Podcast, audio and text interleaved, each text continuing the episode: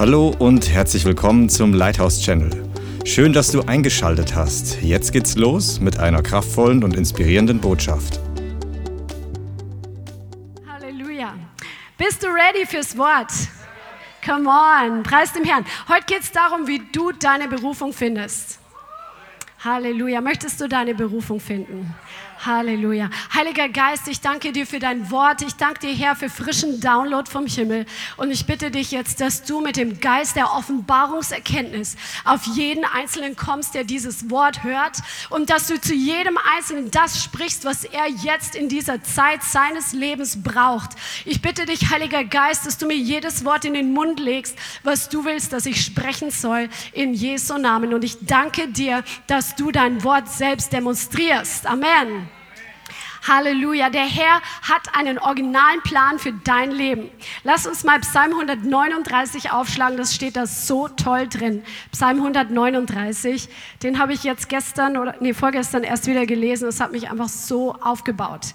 Psalm 139 und wir lesen ab Vers 13. Da steht drin, du bist es ja auch, der meinen Körper und meine Seele erschaffen hat. Kunstvoll hast du mich gebildet im Leib meiner Mutter. Ich danke dir dafür, dass ich so wunderbar erschaffen bin. Es erfüllt mich mit Ehrfurcht. Ja, das habe ich erkannt. Deine Werke sind wunderbar. Dir war ich nicht verborgen, als ich Gestalt annahm, als ich im Dunkeln erschaffen wurde, kunstvoll gebildet im tiefen Schoß der Erde. Deine Augen sahen mich schon, als mein Leben im Leib meiner Mutter entstand. Alle Tage, die noch kommen sollten, waren in deinem Buch bereits aufgeschrieben, bevor noch einer von ihnen eintraf. Wie kostbar sind für mich deine Gedanken, o oh Gott. Es sind unbegreiflich viele. Wollte ich sie zählen, so wären sie zahlreicher als alle Sandkörner dieser Welt. Und schlafe ich ein und erwache ich, so bin ich immer noch bei dir. Das ist so, so wunderbar, was hier geschrieben steht. Da kann man richtig drüber nachdenken und meditieren. Ich möchte einfach auf den Punkt eingehen, dass es hier geht es um dich, dass der Herr dich gemacht hat und dass er dich gesehen hat, bevor du überhaupt gezeugt wurdest und dass er schon einen Plan für dich hatte, bevor du überhaupt geboren wurdest. Das ist so schön. Und er hat ein Buch aufgeschrieben über dein Leben, noch bevor du überhaupt auf die Welt gekommen bist. Das ist so genial. Der Herr hat ein Buch über dein Leben aufgeschrieben.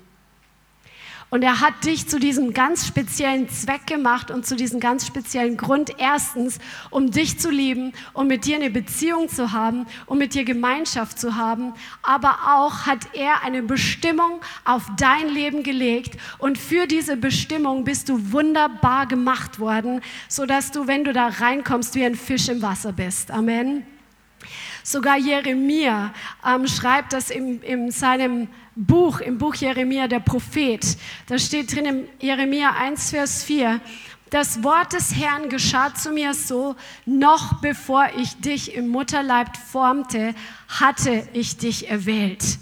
Noch ehe du geboren wurdest, hatte ich dich abgesondert oder geheiligt. Zum Propheten für die Völker bist du bestimmt. Ist das nicht aufregend, dass der Herr schon eine Bestimmung auf jedes einzelne Leben dieser Erde gelegt hat, bevor wir überhaupt das Licht der Welt erblickt haben? Das ist so gewaltig. Und Gottes Gedanken über uns sind so viele, sie sind zahlreicher als der Sand am Meer. Gottes Gedanken über dich, Gottes Gedanken, die er dir gegenüber hat, die er dir mitteilen möchte, sie sind zahlreicher als der Sand am Meer. Halleluja, das ist so, so gewaltig. Wir sehen in der Bibel, dass verschiedene ähm, Geschichten aufgeschrieben sind von Menschen, ähm, die zum Beispiel von Ehepaaren, die zuerst keine Kinder bekommen konnten und als sie dann übernatürlich ein Kind bekommen haben, dass dieses Kind auch eine besondere Berufung hatte, zum Beispiel Isaac oder Samson oder auch Samuel, Johannes der Täufer. Und ähm, sie hatten einen besonderen Ruf auf ihrem Leben, aber genau so hast auch du einen besonderen Ruf auf deinem Leben, den Gott original für dich bestimmt hat. Und ähm, du musst Und es ist so einfach, dass wir, es ist an dir und an mir, dass wir hungrig sind und dass wir durstig sind und dass wir uns danach ausstrecken, in diese Berufung hineinzukommen, die original für uns aufgeschrieben wurde. Denn es passiert nicht einfach so von selbst. Wie viele Menschen leben ihr eigenes Leben? Wie viele Christen leben einfach so vor sich hin? Und wie viele erlaufen ihren Lauf und erfüllen ihre Berufung. Möchtest du einer von denen sein, die ihre Berufung erfüllen und die in die Fußstapfen dessen treten, was der Herr für dich vorbereitet hat? Amen, Amen, Halleluja. Und das bedeutet, dass du einfach dich danach ausstrecken musst. Ich habe mal eine Person oder schon öfter eigentlich den Spruch gehört von Christen, ja, wenn der Herr was mit mir vorhat, dann wird es schon zustande kommen. Nee, es wird gar nichts zustande kommen, wenn man so eine Einstellung hat. Sondern der Herr möchte mit uns partnern. Er möchte mit uns zusammenarbeiten. Christian hat es letzte Woche erwähnt. Wir sind Mitarbeiter Gottes. Es gibt einen Teil, den Gott erfüllt und es gibt einen Teil, den sehr wohl wir erfüllen müssen. Gott wird nicht seine Hand ausstrecken und sagen, okay, du bist jetzt nach Afrika berufen ursprünglich. Ich nehme dich jetzt einfach mal und setze dich von Europa nach Afrika und ich setze dich jetzt an die Kanzel, da wo du predigen sollst. Nee, sondern es ist ein Prozess, ähm, durch den der Herr uns durchführt und es ist einfach unsere Sache, dass wir danach hungrig sind, dass wir danach durstig sind, dass wir uns danach ausstrecken, dass wir dafür beten, dass wir dafür uns einfach investieren und die Teile tun, die wir tun sollen, damit das hervorkommt. Amen. Das ist genauso wie mit den Verheißungen Gottes oder wenn du zum Beispiel vor einem Problem stehst und äh, zum Beispiel für eine Sache betest, zum Beispiel, Herr, ich brauche hier in dem Bereich beruflich einen Durchbruch, dann warte nicht, bis irgendwas passiert, sondern frag den Herrn auch mal, was ist dein Teil und was ist mein Teil. Viele, Verhe viele Verheißungen, viele Prof Worte in der Bibel, die geben eine Bedingung.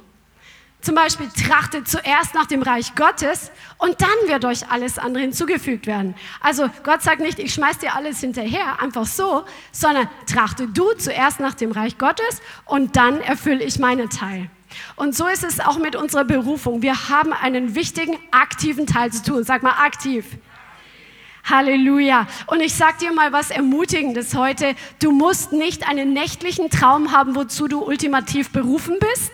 Und du musst nicht einen Propheten haben, der in dein Leben spricht und der sagt, du bist zu dem und dem berufen. Und du musst nicht mal alles wissen, wozu du berufen bist. Ist das nicht ermutigend? Weil ich dachte immer, hey, das ist in meinem Leben nicht passiert. Aber der Herr gibt uns innere Träume, er gibt uns innere Wünsche, er gibt uns einfach Hunger nach bestimmten Dingen, dass wir uns danach sehnen, dass sie passieren. Und wenn wir uns danach ausstrecken und dort in diese Bereiche hinein investieren, wenn wir Samen säen, so wie wir es letzte Woche gehört haben in dieser genialen Predigt, dann wird es so sein, dass wir Stück für Stück uns dem nähern, dass sich Dinge erfüllen. Deine Berufung ist in Teilabschnitten. Denn der Herr hat einfach, der, zum Beispiel, du machst eine Lehre, oder du machst ein Studium, dann wirst du nicht heute dein Studium beginnen und morgen dein Master in der Tasche haben. Du gehst von einem Kurs zum nächsten und du eignest dir Fertigkeiten, Fähigkeiten, Wissen und Erkenntnisse an. Amen. Und so wachsen wir Stück für Stück. Und da hatten wir auch letzte Woche drüber gesprochen oder vorletzte, dass unser Charakter auch geformt werden muss, dass der Herr uns trainiert in bestimmten Bereichen. Amen. Und ich möchte dich heute ermutigen, dass du dich danach ausstreckst, rauszufinden, wonach hast du Hunger. In meinem Leben zum Beispiel es so, ich bin mit fünf oder sechs zum Glauben gekommen und mein Papa, der ist richtig evangelistisch, auch jetzt noch, ja. Und der hat äh, mich mit ins Asylantenheim genommen, um den Asylanten aus Afrika das Evangelium zu bringen. Ähm, wir sind von Kanada zurückgekommen nach Deutschland, einfach aus dem Grund, weil meine Eltern gesagt haben, wenn sich nur eine Person bekehrt, dadurch, dass wir ähm, wieder zurückgekommen sind nach Deutschland, dann wird es sich gelohnt haben. Dann, äh, mein Papa hatte ein Geschäft, der hat ständig evangelisiert, der hat versucht, Leute zum Glauben zu führen. Und das ist in mich hineingelegt worden, dieser Hunger, einfach zu sehen, dass Menschen sich bekehren. Dann haben wir diese, äh, manche so Aktionen gemacht, so Aktion in jedes Haus, das gab es in meiner Kindheit schon, wo wir in Briefkästen Traktate reingeworfen haben Und ich habe nicht viel Frucht gesehen, aber dann schaust du solche großen Vorbilder an. Dann haben wir diese Videos angeschaut von den Zeltmissionen von, äh, ähm, von Reinhard Bonke, also das große Zelt hatte, wo Menschen in Scharen hinzugeströmt sind, wo sich so viele Leute bekehrt haben. Und das hat diesen Hunger einfach noch mehr entfacht und diesen Hunger geweckt. Und dann war einfach dieser Hunger da. Ich will einfach sehen, wie es ist, dass sich Menschen durch mein Leben bekehren. Und das ist einfach so, du hast einfach diesen Hunger danach zu sehen, wie bestimmte Dinge passieren. Vielleicht hast du einen Hunger danach zu sehen, ähm, dass ähm, durch dich einfach Menschen aus der Obdachlosigkeit rauskommen und in ein geordnetes Leben kommen. Vielleicht hast du einen Hunger danach zu sehen, wie du einfach prophezeist und Leben dadurch verändert werden. Vielleicht hast du einen Hunger danach, einfach, dass ähm, ganz andere Dinge noch passieren, zum Beispiel, dass Kranke en masse geheilt werden, dass Menschen aus den Rollstühlen aufstehen. Vielleicht hast du einen Hunger danach, Gottes Stimme noch viel klarer zu hören in deinem Leben. Das sind lauter göttliche Wünsche, die hat dir dein Fleisch nicht gegeben. Die sind vom Herrn in dein Herz hineingepflanzt worden. Nimm diese Wünsche und diese Sehnsüchte und strecke dich aus in diesen Bereichen zu wachsen. Und du wirst sehen, während du Samen säst, während du einen Schritt nach dem anderen gehst. Und wenn du nur denkst, ach, das ist so klein, das ist so gering. Nein, achte den Tag der kleinen Anfänge nicht gering. Das ist ein Wort, was der Herr dir heute sagt. Egal, wo du heute stehst, verachte nicht den Tag der kleinen Anfänge, denn jeder Baum fängt mit einem kleinen Samen an. Come on. Amen. Und jeder Mann Gottes und jede Frau Gottes fängt ganz klein an und wird dann nicht von heute auf morgen hineingeboren. Amen. Come on, geh diesem Hunger nach. Zum Beispiel für mich war es früher auch ein riesengroßes Rätsel, wie kann man Gottes Stimme hören? Das war so ein, ein Rätsel. Und dann war es so, okay, ich habe dann gehört, okay, man kann prophetisch wachsen, indem man übt, okay, alles klar. Und dann habe ich mich einfach auszustrecken danach. Und es war so, so klein und so unscheinbar und so unsicher. Aber dieser Hunger, der treibt dich. Wenn du wirklich Hunger hast, dann wirst du getrieben werden an die Orte, wo du gute Nahrung findest dann kaufst du dir bestimmte Bücher, wo du Dinge lernen kannst. Dann hörst du dir Predigten an. Dann nimmst du dir Zeit, anstatt ins Schwimmbad zu gehen, einfach da diese Predigt anzuhören, die dich da in dem Bereich weiterbringt. Und jedes kleine bisschen Samen und ähm, Investition, was du auf dein geistliches Leben säst, wird dich ein Stück weiterbringen. Verachte dich nicht, wo du heute stehst und vergleich dich nicht mit den großen Männern und Frauen Gottes, dass du denkst, du musst heute da sein. Nimm sie als Vorbild und eifere ihnen nach. Das ist, was Hebräer sagt. Aber denke nicht, du musst von heute auf morgen da drin sein, sondern heute ist der Tag, an dem du investierst. Heute ist der Tag, wo du einfach deine, deinen Hunger nach mehr ausstreckst. Hab Hunger nach mehr vom Herrn. Amen. Halleluja. Hab Hunger. Was ist in deinem Leben das Wichtigste? Wonach hungerst du am allermeisten? Hunger ist ein Riesenschlüssel, in deine Berufung hineinzukommen. Hungerst du am meisten danach, Karriere zu machen? Hungerst du am meisten danach, dass deine, deine Bucketlist deiner, deiner Wünsche und ähm, die du so fleischlich oder menschlich hast. Man hat ja be bestimmte Wünsche. Ich wünsche mir auch mal mit Paragliding, möchte ich auch mal. Aber es ist jetzt nicht meine erste Priori Priorität, ja? Also ein, ein Tandem-Flight, nicht alleine, okay? Mal ganz langsam. Nee, aber wonach trachtest du? Wonach streckst du dich aus? Der Hunger ist so entscheidend. Verliere nie deinen Hunger. Der Hunger in deinem geistlichen Leben ist so wichtig und das ist ein Zeichen von Gesundheit. Ich arbeite ja mit Menschen, die am Lebensende sind die noch Wochen oder Tage zu leben haben. Da hört der Hunger auf. Das ist eine natürliche Sache, dass, oder ihr kennt es vielleicht aus der Tierwelt. Wenn ein Tier alt ist oder krank ist, dann wird es keinen Hunger haben, es wird sich zurückziehen, es wird nichts mehr fressen. Und so ist es auch bei den Menschen. Es, die Menschen essen dann nichts mehr, sie haben keinen Hunger mehr, der Stoffwechsel stellt sich um und dann stirbt irgendwann der Körper. Also ein gesunder Hunger ist ein gesundes Zeichen für einen lebenden Organismus. Wenn ein Baby geboren wird, dann hat es diesen natürlichen Saugreflex, diesen Hunger nach der Muttermilch. Und wenn dein Hunger nach Jesus, nach mehr von Jesus nicht da ist, dann ist es Zeit, dass du in die Tiefe gehst und dass du schaust, warum bin ich nicht mehr hungrig nach mehr von Jesus? Warum bin ich nicht hungrig danach zu wachsen in bestimmten Bereichen? Vielleicht ist dein Hunger durch etwas zugedeckt, durch Selbstzufriedenheit. Sattheit, so wie Jesus in, in der Offenbarung sagt zu der einen Gemeinde in Laodicea, er sagt, wir sind satt, wir haben alles, wir, wir brauchen nichts. Das ist ein Hungerkiller, wenn du satt bist durch die Dinge der Welt. Wenn andere Dinge den Platz von Jesus und der Nachfolge in deinem Leben eingenommen haben, dann wird dein Hunger nach Jesus nicht da sein. Oder er wird nur ganz bisschen sein. Hast du Hunger nach Jesus? Oder ist da so eine Selbstgerechtigkeit da? Ach, ich bin, ich mache es ja ganz gut und oh, schau mal mich an. Ich bin ja jetzt schon so viel weiter gekommen als die in der Gemeinde, die ja doch ganz neu da sind. Also ich habe schon ganz schön was erreicht. Das ist ein Hungerkiller. Wenn du hungrig bist, dann wirst du dich ausstrecken nach mehr. Dann schaust du, dass du einfach dich entwickeln kannst. Du willst sehen, dass wo Dinge sich vielleicht schon erfüllt haben, nachdem du dich ausgestreckt hast, dann kommen plötzlich neue Ziele, die der Heilige Geist durch die Beziehung mit dir in dein Herz hineinlegt, die du einfach erreichen möchtest okay, jetzt kann ich die Stimme hören vom Herrn. Jetzt habe ich erlebt, wie Menschen sich bekehren. Aber ich will noch viel mehr sehen. Ich will sehen, wie sich Massen bekehren.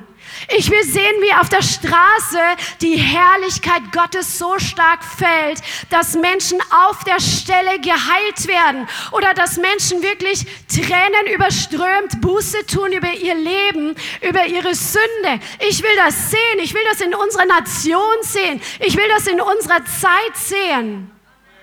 Come on, wenn du Jesus schon länger nachfolgst, dann wirst du sehen, es hat sich gelohnt. Ich habe die letzten Tage einfach drüber nachgedacht, woher ich gekommen bin und welche Träume ich hatte und wovon, wofür ich hungrig, hungrig war und was ich sehen wollte. Und es hat sich schon so viel erfüllt, aber mein Hunger ist nicht weniger geworden. Ich will so viel mehr noch sehen und der Herr hat so viel mehr für dich vor. Und ein, ein Ding ist, dass du wirklich weitergehst dass du nicht den Tag der kleinen Anfänge verachtest, sondern dass du in dem gehst, wo du weißt, dass es jetzt dran ist zu gehen und dass du in dem treu bist und dass du darin aushast und trotzdem dich ausstreckst nach mehr.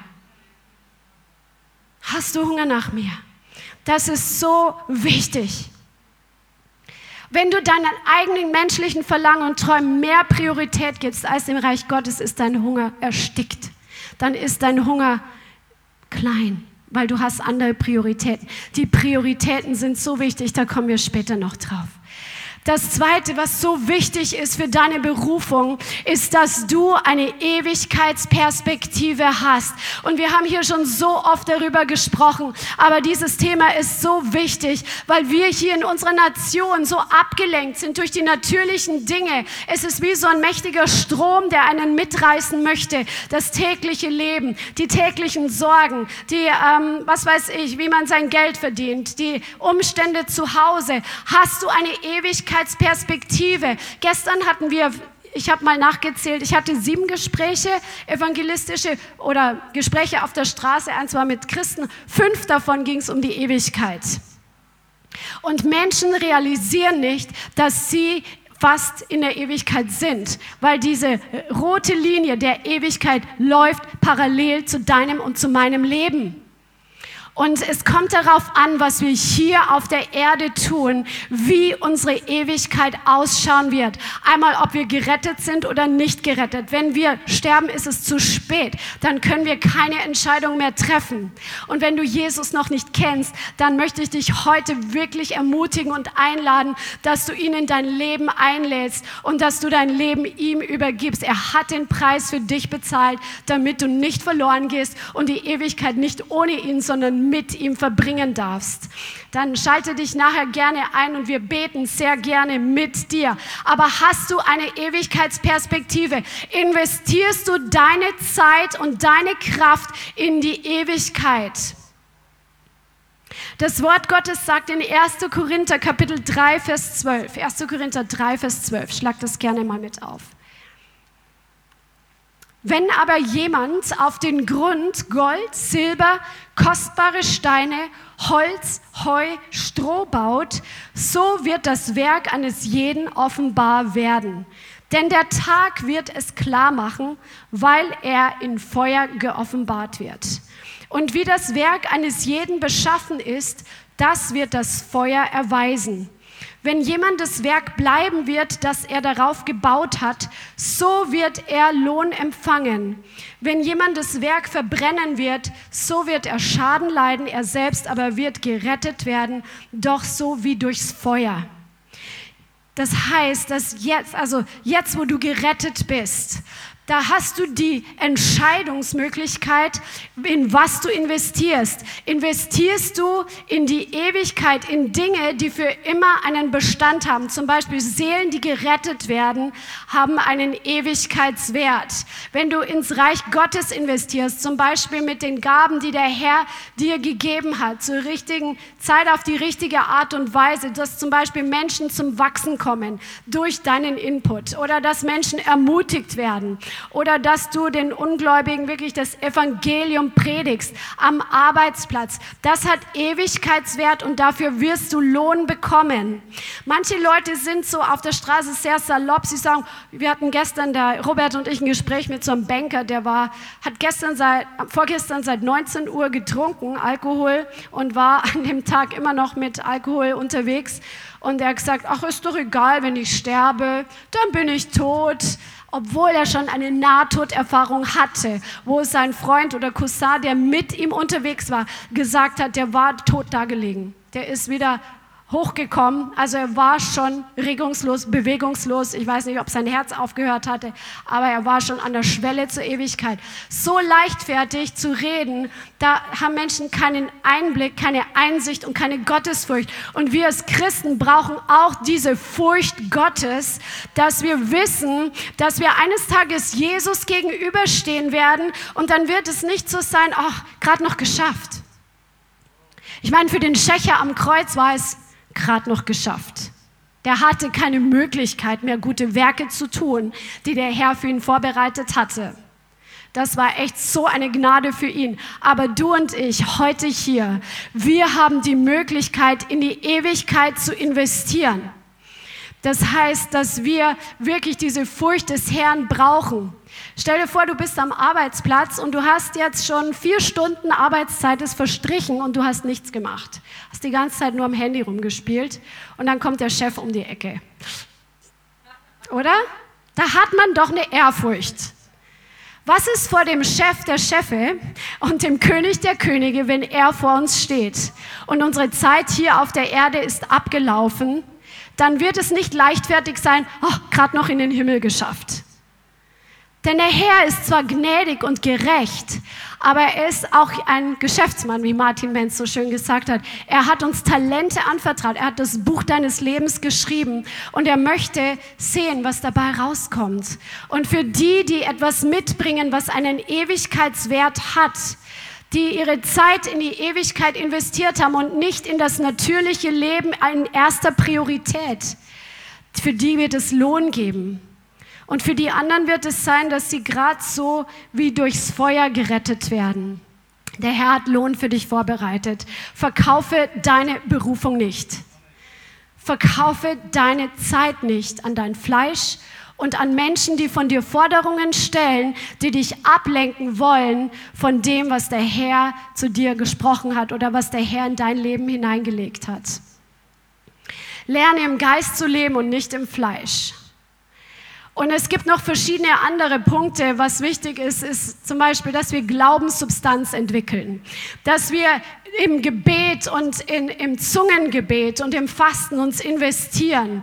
Weil die Dinge, die im Natürlichen hervorkommen, sind immer ein Ergebnis von dem, was im erst, im, zuerst im Geist passiert ist. Zuerst hat Gott gesprochen, es werde Licht. Er hat das Wort freigesetzt. Das Wort Gottes ist Geist und Leben. Und dann hat es sich im Natürlichen manifestiert.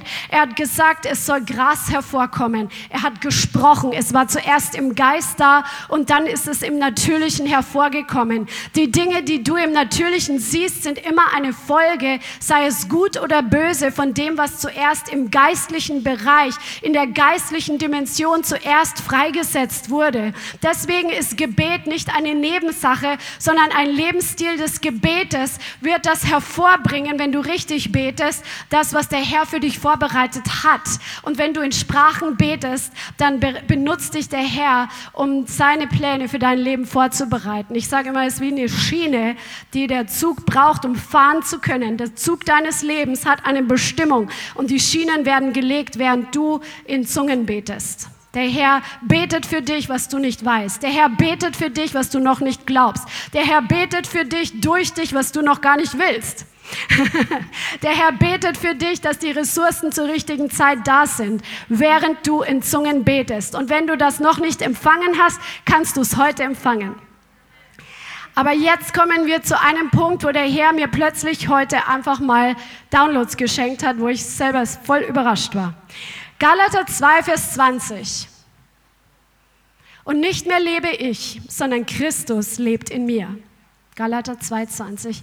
Und was ich jetzt im Fleisch lebe, lebe ich im Glauben, und zwar im Glauben an den Sohn Gottes, der mich liebt und geliebt und sich selbst für mich hingegeben hat. Es ist so wichtig, dass wir unser Leben ganz auf den Altar legen, dass wir ein für alle Mal diese Entscheidung treffen und dann auch immer wieder, dass alles, was unser Leben ausmacht, dem Herrn gehören soll, dass wir unser Leben als ein Opfer hinlegen. Und jetzt wollen wir was aus dem Alten Testament anschauen, was ein großer, großes Geheimnis ist und ein großer Schlüssel ist. Wir schauen uns heute etwas an über die Altäre, die Menschen gebaut haben, um Gott zu ehren. Der erste Altar, der beschrieben wird, du wirst gleich sehen, worauf ich hinaus will, aber jetzt folg einfach mal 1. Mose Kapitel 8. Er kennt die Geschichte von Noah, der die Arche gebaut hat und dann hat Gott diese Flut geschickt und hat alles Leben auf der Welt sozusagen vernichtet, bis auf die, die in der Arche waren, bis auf die Tiere, die in der Arche noch gerettet wurden ähm, weil, Gott, weil Noah Gott gefällig war und ihm gehorsam war und er war unverdorben im Vergleich zur Welt. Und als diese Flut zu Ende war und diese lange Zeit, wo Noah mit seiner ganzen Familie in dieser Arche war, ähm, kamen sie raus und ähm, das Erste, was Noah gemacht hat, ist, dass er einen Altar für Gott gebaut hat. 1. Mose Kapitel 8, Vers 20. Und Noah baute dem Herrn einen Altar. Und er nahm von allem reinen Vieh und von allen reinen Vögeln und opferte Brandopfer auf dem Altar. Und der Herr roch den wohlgefälligen Geruch. Und der Herr sprach in seinem Herzen, nicht noch einmal will ich den Erdboden verfluchen um des Menschen willen, denn das Sinnes des menschlichen Herzens ist böse von seiner Jugend an. Und nicht noch einmal will ich alles Lebendige schlagen, wie ich getan habe. Von nun an, alle Tage der Erde soll nicht aufhören Saat und Ernte, Frost und Hitze, Sommer und Winter, Tag und Nacht. Gott gibt hier eine Verheißung.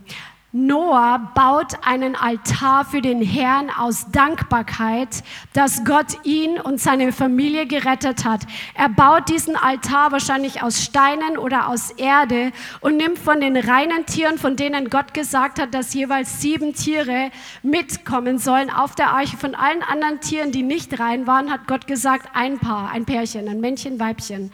Von allen reinen Tieren sollte er sieben mitnehmen, Männchen und sieben Weibchen. Und er nimmt von diesen kostbaren Tieren, die auch zur Versorgung da waren, die auch da waren, um sich wieder zu vermehren. Und er bringt Gott ein Opfer auf den Altar, den er gebaut hat, um ihn zu ehren, um ihn anzubeten und ihm einfach zu danken für die Rettung. Altäre haben eine wichtige Bedeutung. Und wenn du in deine Berufung hineinkommen möchtest, dann musst du das Geheimnis von Altären verstehen, weil im Neuen Testament ist es nicht mehr das Blutvergießen von Tieren, sondern der Altar, den wir bauen, soll Gott ehren und ihn verherrlichen. Und das ist unser Leben, was wir auf diesen Altar legen. Es sind Dinge, die uns wertvoll sind, die wir Gott geben, die wir ihm bringen, die ihm ein Wohlgeruch sind. Und und die ihm einfach Freude bereiten. Was ist passiert, nachdem Noah diesen Altar für Gott gebaut hat und diese Tiere geopfert hat, hat Gott gesagt, er hat den wohlgefälligen Geruch gerochen und er hat gesagt, ich werde es nicht nochmal so machen. Wenn wir Altäre bauen, wenn wir Gott Opfer bringen, dann reagiert Gott darauf. Gott riecht den wohlgefälligen Geruch deines Lobpreises, wenn du heute in dieser Hitze geschwitzt hast, um ihn anzubeten. Wenn du heute überwunden hast, in die Gemeinde zu kommen, obwohl das Schwimmbad so laut gerufen hat. Wenn du überwunden hast, obwohl dein ganzer Körper vielleicht müde ist von dem letzten Einsatz oder von den letzten zwei, drei Tagen. Du hast ein Opfer gebracht für den Herrn und der Herr riecht diesen wohlgefälligen Geruch und er spricht und er segnet dich. Denn im nächsten Kapitel sehen wir, Gott segnete Noah. Also in, das ist ja von Menschen so in diese Kapitel eingeteilt. Nachdem er diesen wohlgefälligen Geruch dieses Opfers angenommen hat, segnet er Noah. Er segnet seine Söhne. Er sagt, seid fruchtbar und mehrt euch. Und ihr könnt den ganzen Segen lesen. Und dann im Vers 8, Gott sprach zu Noah und seinen Söhnen, ich richte meinen Bund mit euch auf und mit euren Nachkommen nach euch. Und er sagt, er wird nie wieder alles Fleisch auf diese Weise ausrotten. Gott schließt einen Bund mit den Menschen. Der Herr hat das größte Opfer schon gegeben. Er hat seinen Sohn Jesus gegeben als das Blutopfer, was lauter spricht als alle Blutopfer des Alten Testamentes, das ein für alle Mal feststeht. Denn das Blut Jesu reinigt dich und mich. Aber welche Opfer bringen wir dem Herrn, sodass er anfängt und uns nochmal anders segnet? Wenn wir Opfer Gott bringen mit unserem Leben, dann kommt ein anderes Segen raus, als wenn wir ihm nur nebenbei dienen. Und Gott macht Bündnisse. Er hat einen Bund mit uns geschlossen für alle Ewigkeit. Durch seinen Sohn Jesus, der Blutbund, der durch das Blut Jesu besiegelt wurde. Aber Gott gibt dir Verheißungen und er gibt dir Versprechen, was er mit deinem Leben tun wird. Wenn du einen Lebensstil lebst, Opfer zu bringen, Altäre zu bauen. Wir schauen uns weiter an, was Altäre bedeuten. Altäre sind Zeugen. Wir lesen im Alten Testament immer wieder dieses, dieses, ähm, dieses Bild des Altarbauens. Wir schauen uns nachher noch einige Beispiele an. Aber ein Altar ist ein Zeuge von Himmel und Erde. Die meisten Altäre waren aus Stein gebaut oder aus Erde im Alten Testament. Und die Erde ist der Bereich, den Gott den Menschen gegeben hat, dass wir darauf regieren sollen. Wir sind aus Erde gemacht worden. Erdboden heißt Adama im Hebräischen und Adam heißt Mensch. Also vom Erdboden sind wir gemacht worden. Und die Erde, die hat eine gewisse Sprache, sage ich mal. Sie hat einen Mund, sie kann sich öffnen, das sagt das Wort Gottes. Der Mund ähm, öffnete sich und die Rotte Korach ist äh, reingefallen. Und Gott selbst ruft auch den Himmel und die Erde aus Zeugen gegen Israel auf. Das siehst du an zwei Bibelstellen. Also die Erde ist ein Teil, der ein Zeuge sein kann und wenn wir einen Altar bauen, dann stellen wir ein Monument auf, ein Zeugnis aus Erde, wo etwas zum Himmel emporsteigt. Das ist ein bildliches, ähm, ein Symbol dafür, dass wo der Rauch aufgestiegen ist, das ist durch die Himmel aufgestiegen zu Gott. Es ist ein, ein Bekenntnis vor der sichtbaren und vor der unsichtbaren Welt, vor der Erde und vor dem geistlichen Bereich.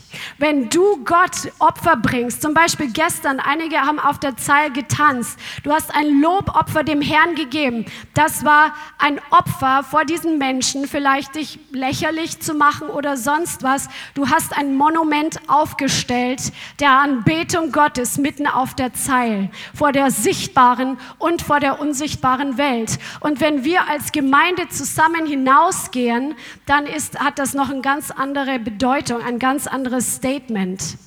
Das setzt etwas frei im geistlichen Bereich. Altäre sind ein geistliches Statement und es nimmt die unsichtbare Welt wahr, sowohl die Engel im Himmel als auch Gott, als auch die Dämonen und die Mächte der Finsternis.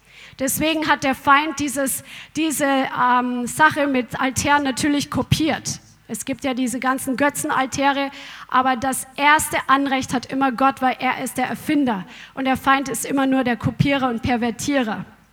Amen. Das Wort sagt im Psalm 50, 23, wer Dank opfert, opfert, sag mal opfert, verherrlicht mich und bahnt einen Weg, ihn werde ich die Rettung Gottes sehen lassen. Manchmal ist dein Dank ein Opfer, was du dem Herrn bringst. Du bringst ihm ein Opfer auf dem Altar der Dankbarkeit. Altäre sind ein sprechendes Zeichen, ein dauerhaftes Statement. Weil auf den Altären im Alten Testament wurde oft Blut vergossen. Und wir wissen, dass Blut eine Sprache spricht. Und das weiß die geistliche Welt. Das maximale Opfer hat, haben wir gesagt, hat Jesus gebracht. Sein Blut spricht. Wenn du zum Beispiel siehst, als kein äh, seinen Bruder Abel umbringt, da schreit das Blut von der Erde zu Gott. Gott hört die Stimme des Blutes. Was setzen wir ein? Gott will keine Blutopfer mehr von uns, aber was geben wir her? Was ist uns kostbar? Die Israeliten zum Beispiel haben Gott gegeben, was ihnen kostbar war. Und das hat ein Leben gekostet, zum Beispiel den Widder auf dem Altar zu opfern oder einen Stier auf dem Altar zu opfern. Da ist Blut geflossen. Es war ein Stück Leben, was sie Gott gegeben haben. Ein Stück Leben. Welches Stück Leben opferst du auf dem Altar jetzt bildlich gesprochen? Gesprochen, deine Zeit, deine Kraft, dein Geld, deine Investition. Was opferst du auf dem Altar und setzt damit ein Monument, ein, ein sprechendes Zeichen, das dauerhaft ein Statement ist? Das ist so gewaltig. Da steckt so viel drin. Gottes Altäre sind der Ort der Segnungen, der Verheißungen und der Bündnisse ein Ort der Festlegungen. Lasst uns noch ein Beispiel anschauen. Wir haben uns Noah gerade angeschaut. Schaut euch mal an, was bei, ähm, bei Abraham passiert ist in 1. Mose. Ich glaube, es ist Kapitel. Ähm, ja, lasst uns 1. Mose 13 erstmal anschauen. Das ist richtig spannend. 1. Mose 13, ähm, wo Gott Mose, äh, Abraham ausgesandt hat. Er ist losgezogen, hat Lot mitgenommen. Und, ähm, aber er verlässt jetzt erstmal sein Zuhause. Ja? Oder lass mal uns anfangen, 1. Mose 12, Vers 7 und 8. Genau, sorry. Abraham zieht aus, er nimmt Lot mit und er verlässt alles, seine ganze Verwandtschaft, sein ganzes Zuhause, weil er ein Wort von Gott bekommen hat. Come on. Und dann erschien der Herr dem Abraham und sprach, deinen Nachkommen will ich dieses Land geben. Und Abraham baute dort dem Herrn, der ihm erschienen war, einen Altar. Und ähm, er brach dann von dort auf zu dem Gebirge östlich von Bethel, schlug sein, Herr, sein Zelt auf Bethel im Westen und Ai im Osten und er baute dort dem Herrn einen Altar und rief den Namen des Herrn an. Überall, wohin Abraham gegangen ist, hat er Gott die Ehre gegeben und wir sehen den Segen, den Gott auf sein Leben gelegt hat. Dann war die Geschichte mit Lot, wo sie beiden sich getrennt haben. Und ähm, dann war es so, dass Gott wieder zu Abraham gesprochen ist. Ein bisschen durcheinander. Es ist Vers, Kapitel 13, Vers 18. Genau, hier trennen sie sich und äh, Lot sucht sich das Bessere aus und Abraham sagt, ich nehme das andere, weil er auf Gott vertraut, weil er auf den Segen Gottes einfach vertraut. Und er ähm, Gott spricht zu ihm, nachdem sie sich getrennt haben. Der Herr sprach zu Abraham, Vers 14, nachdem Lot sich von ihm getrennt hatte, erheb doch deine Augen und schau von dem Ort, wo du bist, nach Norden, nach Süden, nach Osten und nach Westen. Denn das ganze Land, das du siehst, dir will ich es geben und dein Nachkommen für ewig. Und ich will deine Nachkommen machen wie den Staub der Erde, dass wenn jemand zum Staub der Erde den zählen kann, dann soll der auch deine Nachkommen zählen können. Mach dich auf, durchwandere das Land. Und Vers 18, und Abraham schlug seine Zelte auf und ging hin und ließ sich nieder. Und er baute dort in Mamre, in Hebron, dem Herrn, einen Altar. Also er hat überall Gott geehrt und Gott hat dann zu ihm gesprochen. Gott hat ihn gesegnet. Er hat mit ihm Bündnisse gemacht. Und als Abraham das Maximale gegeben hat, nämlich die Verheißung, die Gott ihm versprochen hatte, seinen Sohn, hat er, war er bereit, auf einem Altar zu opfern für Gott, weil Gott zu ihm gesprochen hat. Bist du bereit, all das zu geben, was der Herr dir schon gegeben hat? Oder hältst du seine Segnungen fest? Abraham hat das Geheimnis verstanden von Opferbringen und es war nicht leicht. Ein Opfer ist nicht leicht. Ein Opfer ist etwas, was dir wertvoll ist. Ein Opfer ist etwas, was dich etwas kostet. Ein Opfer ist etwas, was du nicht mal einfach so machst. Und er hat seinen Sohn, war er bereit zu opfern. Gott hält ihn auf. Ihr kennt die Geschichte, das ist 1. Mose 22. Er hat diesen Altar gebaut und dann unterbricht ihn der Engel und sagt, strecke deine Hand nicht aus nach dem Jungen und tu ihm nichts. Und dann sieht Abraham diesen Widder, der im Gestrüpp verstrickt ist, und er nimmt diesen Widder. Und was passiert? Und er opfert diesen Widder anstelle seines Sohnes. Und im Vers 14, Abraham gab diesen Namen, den äh, diesen Ort den Namen der Herr wird ersehen, Jahwe Jireh, von dem man heute noch sagt, auf dem Berg des Herrn wird er sehen. Die Altäre, die du baust, um Gott zu opfern, sind Orte, an denen sich dir Gott offenbart, an dem du dir die Augen geöffnet werden und du eine neue Facette Gottes plastisch erlebst und plastisch in deinem Leben kennenlernst. Das ist, was der Herr tut, wenn wir Opfer bringen. Ich glaube, wir im Westen müssen das Geheimnis wirklich noch mehr verstehen, was es bedeutet, Opfer zu bringen. Wir haben so viel und geben so wenig. Ich spreche jetzt im Vergleich. Ich kann mich erinnern, als wir damals vor 30 Jahren ungefähr in der Ukraine waren, wo wir einen Missionseinsatz gemacht haben. Die Leute, die uns aufgenommen haben, die Christen, die hatten so wenig im Vergleich zu uns und sie haben uns alles gegeben.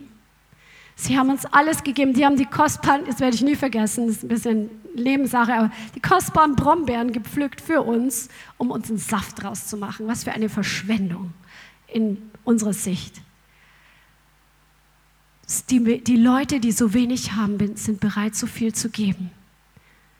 Lass uns das Geheimnis der Altäre und des Opferbringens neu verstehen und wir werden Durchbrüche sehen als Leib Christi in dieser Nation wie vorher nicht. Gott wird sich in einer anderen Art und Weise offenbaren und manifestieren, auch in Deutschland. Und du wirst die ersten Früchte davon tragen, von den Opfern, die du bringst. Wir selbst haben es erlebt, dass wo wir, es gibt so Opfer oder Altäre sind wie Meilensteine in deinem Leben. Immer wenn Abraham später wieder an einem Altar vorbeigekommen ist, den er vorher gebaut hat, hat er dran denken müssen, was Gott in seinem Leben an diesem Ort getan hat, was Gott zu ihm gesprochen hat. Es hat ihn jedes Mal erinnert an die Bündnisse, die Gott mit ihm gemacht hat. Es hat ihn jedes Mal dran erinnert an die Verheißungen, die er bekommen hat. Es hat ihn jedes Mal erinnert an die Offenbarung, wo Gott ihm die Augen geöffnet hat für eine neue Facette seiner Person. Diese Altäre sind so kostbar. Bau dir solche Altäre in deinem Leben. Es gibt ein paar Situationen in unserem Leben, die sind in mein Herzen eingraviert, wo wir zum Beispiel eine Sache, ein finanzielles großes Opfer gebracht haben. Plötzlich haben sich Türen geöffnet. Ohne das wären wir heute nicht hier in Frankfurt. Es war damals schmerzhaft. Es war, es war etwas, was uns wichtig war. Es war etwas, ein Stück Leben. Aber wir haben es Gott gegeben. Wir haben gesagt, mach damit, was du möchtest. Und das ist eingebrannt wie ein Meilenstein.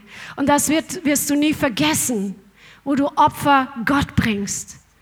Wo du deine Zeit investierst für andere Menschen wo du anstatt, anstatt selber dich äh, zu erholen oder auszuruhen, wobei wir alle unsere Ruhe brauchen, dafür von spreche ich nicht. Die, die Bibel sagt sehr wohl, dass wir Ruhe brauchen.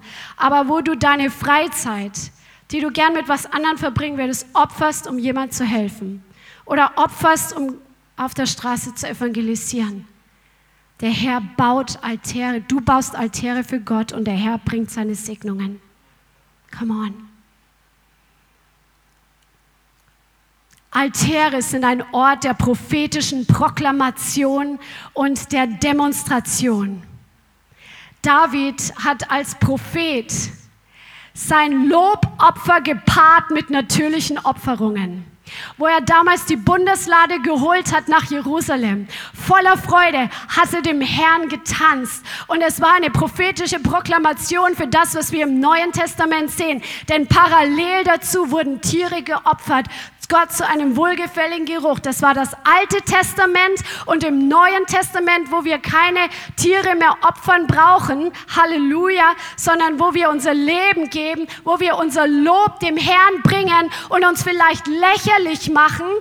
Come on, das hat David damals schon proklamiert mit seinem Lobopfer, was er Gott gebracht hat, als die Bundeslade einzog. Das ist das Opfer des Neuen Testaments, Lobopfer. Sag mal Lobopfer. Come on. Und auch der Altar, den Elia gebaut hat, war eine prophetische Proklamation. 1. Könige Kapitel 18.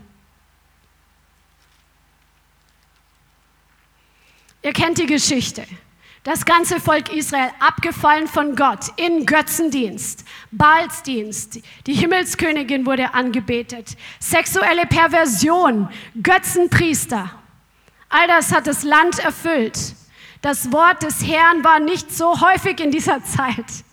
Obadja hat 100 Propheten versteckt und sie am Leben erhalten. Elia dachte, er ist der Einzige, der übrig geblieben ist, der seine Knie nicht vor Baal gebeugt hat.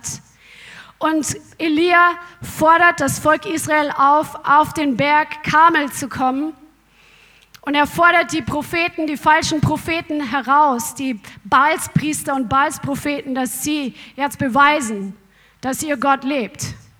Und sie bauen zwei Altäre. 1. Könige 18, 21. Elia trat zum ganzen Volk hin und sagte, wie lange hinkt ihr auf beiden Seiten? Wenn der Herr der wahre Gott ist, dann folgt ihm nach. Wenn aber der Baal, dann folgt ihm nach. Und das Volk antwortete kein Wort. Und dann dürfen die 450 Baals-Propheten anfangen und sie, ähm, sie machen einen Altar. Sie, legen, sie dürfen den Stier auswählen, den sie nehmen, legen ihnen Stücke aufs Holz und sie sollen zu ihrem Gott rufen, dass ihr Gott Feuer an diesen Altar bringt und es ist nichts passiert. Ihr kennt die Geschichte. Ich werde kurz machen. Ihr könnt es selber nochmal durchlesen. Und Elia baut den Altar, den, wie war es, den ähm, niedergerissenen Altar, das ist Vers 30.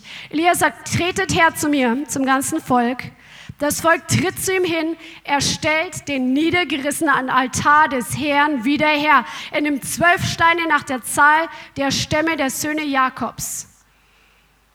Und dann baut er einen Altar im Namen des Herrn, zieht einen Graben rum, schichtet das Holz auf, schneidet den Stier auf das, also und legt ihn auf das Holz. Sie gießen es noch mit Wasser und er fängt an, zum Herrn zu rufen. Und was passiert? Feuer fällt vom Himmel auf diesen Altar und verzehrt nicht nur das Opfer, verzehrt nicht nur das Holz, sondern verzehrt das ganze Wasser und die ganzen Steine. Es wird alles komplett verzehrt.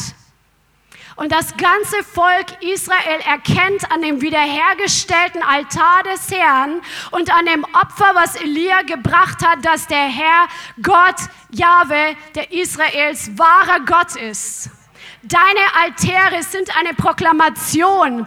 eure Altäre, die ihr baut in eurem Leben, sie bringen eine Offenbarung hervor für die, die glauben und für die nicht glauben, dass es einen lebendigen Gott gibt.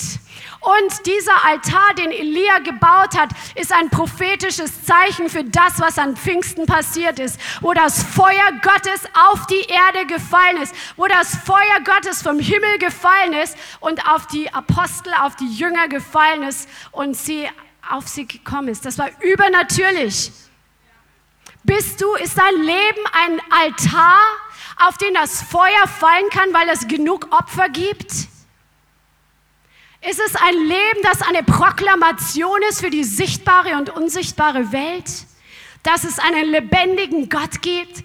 Come on! Ich weiß, so viele von euch, der Herr erweist sich durch euch am Arbeitsplatz. Die Menschen sehen die Herrlichkeit auf eurem Leben. Leute in eurer Verwandtschaft, in eurer Bekanntschaft wurden geheilt, weil das Feuer des lebendigen Gottes auf dir brennt. Come on!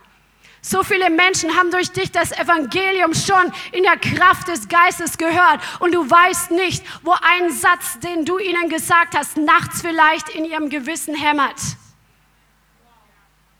Oder wo du Dinge für den Herrn getan hast, die wirklich im geistlichen Bereich sprechen, jetzt noch, weil es für dich ein Opfer war. Das Feuer Gottes.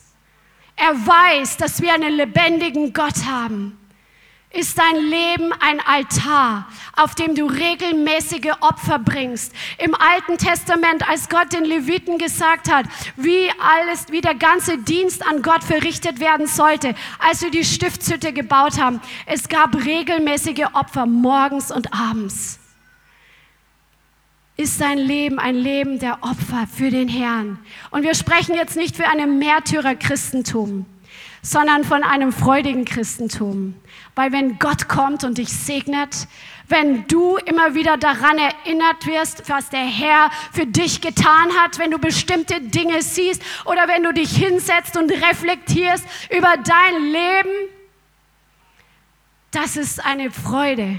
Das ist das, was dir die Welt nicht geben kann. Das ist das, was deine Freizeitbeschäftigungen dir nicht geben können. Das ist das, was die Anerkennung bei den Verwandten und Angehörigen und bei der Welt nicht geben kann. Diese Erfüllung, mit dem Herrn zu leben und ihm zu begegnen, das kann dir kein Mensch mit Geld bezahlen.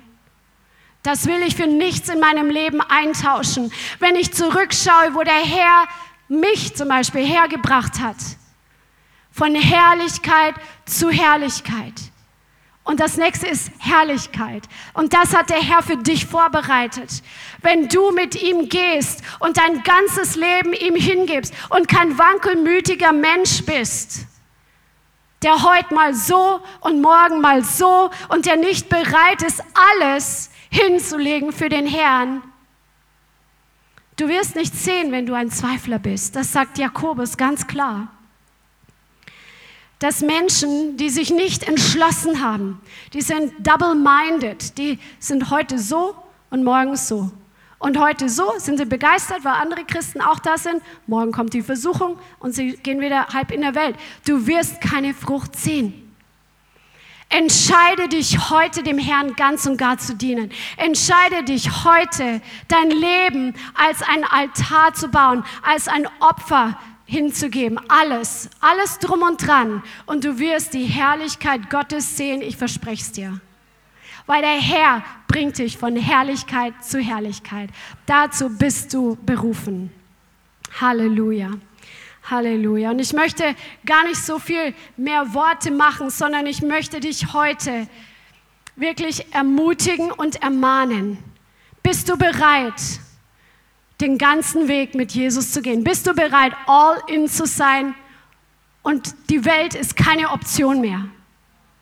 Das Fleisch ist keine Option mehr. Die eigenen Wünsche hinten angestellt.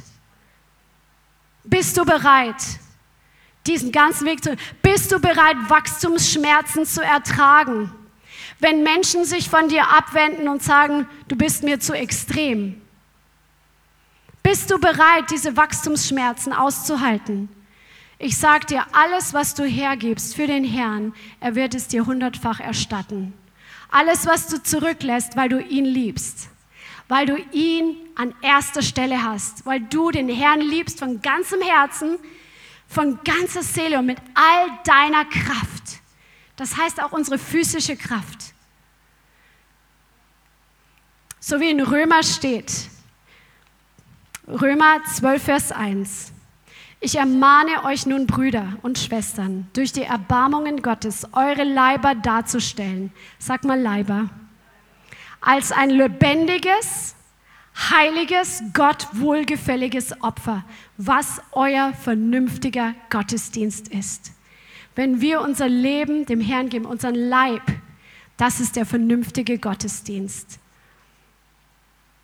Und ich möchte dir was sagen, ein Geheimnis, was Wertschätzung bedeutet. Alles, was dich etwas kostet, wirst du mehr wertschätzen. Ich habe mit Joanna mich darüber unterhalten, weil ich auch ein Gespräch hatte mit äh, einem Diener Gottes, der sagt, dass er, er und seine Frau gehen jetzt Vollzeit im Bereich Seelsorge und Befreiung, weil Gott zu ihnen gesprochen hat. Und sie nehmen Geld dafür. Das ist jetzt einfach der Weg, den sie gehen. Und er hat gesagt, Menschen kommen und sagen, ja, ich kann jetzt nur 20 Euro geben. Und dann kommt vielleicht kein Durchbruch in ihrem Leben und dann gehen sie zum Beispiel zum Physiotherapeuten und geben ihm 120 Euro. Wo ist deine Wertschätzung für die geistlichen Dinge, die Gott dir gibt? Die wird sich immer in etwas ausdrücken, in deinem Handeln. Oder wo wir, Joanna und ich, gesprochen haben, wenn Menschen was geschenkt bekommen, zum Beispiel Fotografien jetzt in dem Fall, sie werden das nicht so sehr wertschätzen, wie wenn sie da was investiert haben. Und wenn du ein Leben der Hingabe lebst und wo du Opfer bringst, so hast du eine ganz andere Wertschätzung für das, was dann bei unten rauskommt. Wenn plötzlich, nachdem du so viele Jahre gebetet hast, dass bestimmte Dinge passieren, dass Menschen sich bekehren, dass Verwandte sich bekehren oder dass Heilungen plötzlich durchbrechen. Wenn du da rein investiert hast und es kommt plötzlich hervor, dann hast du eine andere Wertschätzung dafür, als wenn du es sofort in den Schoß gelegt hättest bekommen. Und darum möchte ich dich ermutigen, wenn es heute nicht da ist, investiere deine Zeit, investiere deine Kraft, investiere dein Interesse, deine Aufmerksamkeit in die Bereiche, wo der Herr so einen Funken, so ein Feuer in dein Herz hineingesetzt hat. Und du wirst eine andere Wertschätzung dafür haben, wenn es kommt. Und für die, für die es logisch ist, wofür ich früher geglaubt habe, zum Beispiel, dass sich Leute bekehren, ist bei euch vielen viel schneller passiert als in meinem Leben. Das ist für euch die Stufe, dass ihr neue Dinge hineingeht und noch größere Werke tut und noch größere Träume habt und noch größere Dinge erlebt. Come on, in, träume groß und investiere groß und du wirst eine andere Wertschätzung dafür haben, wenn es hervorkommt. Amen. Halleluja.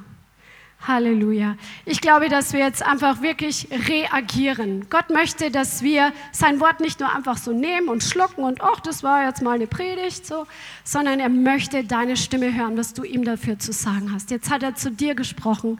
Wie reagierst du ihm gegenüber darauf?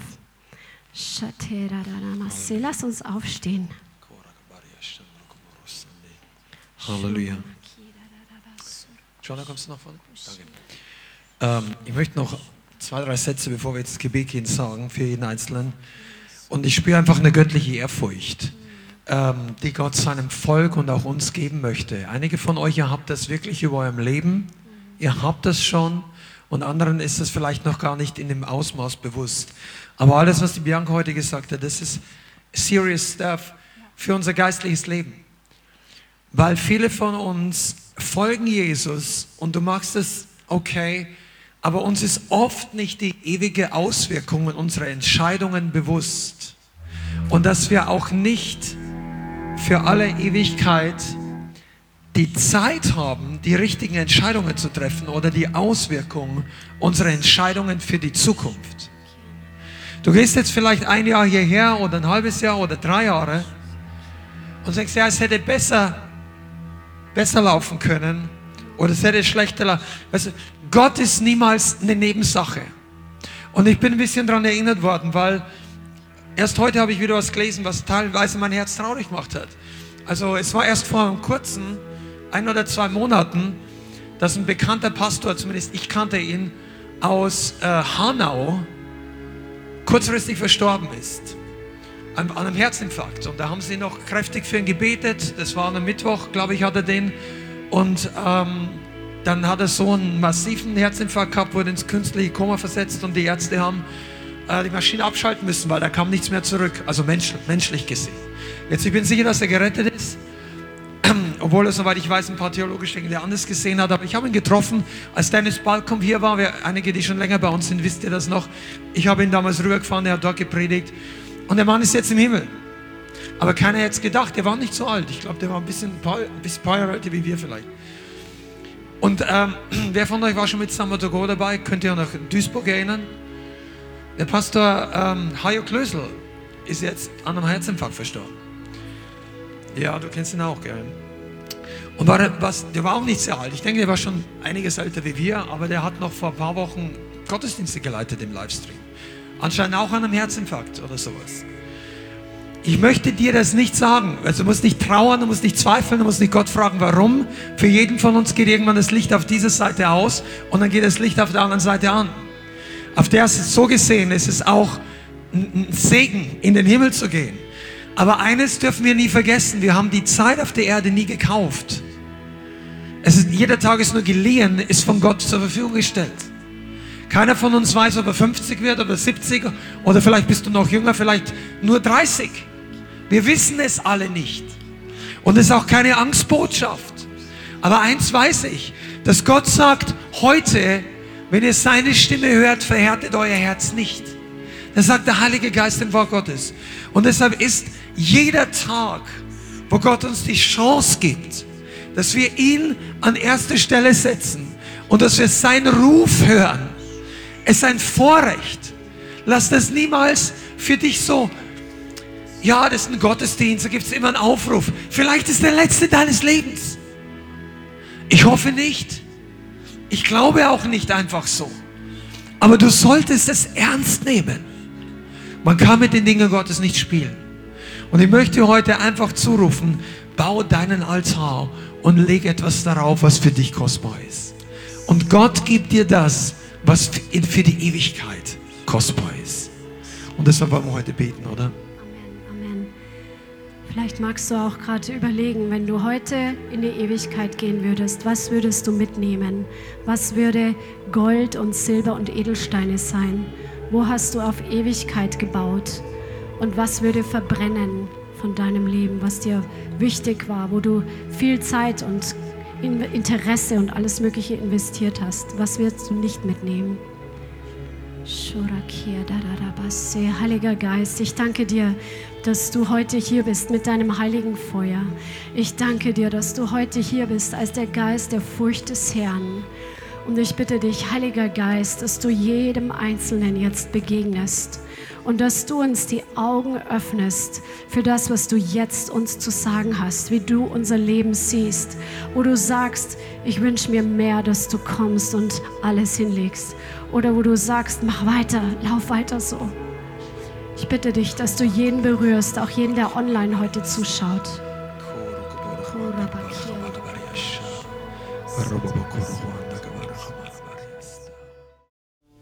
Vielen Dank fürs Zuhören. Wir hoffen, die Botschaft hat dich inspiriert und weitergebracht. Diese und noch mehr Botschaften findest du auch als Livestream auf unserem YouTube-Channel, zusammen mit Live-Worship und vielen bewegenden Zeugnissen. Wir würden uns freuen, wenn du auch mal in unserem Gottesdienst vorbeischaust. Alle Infos dazu findest du auf unserer Webseite, auf Facebook oder Instagram.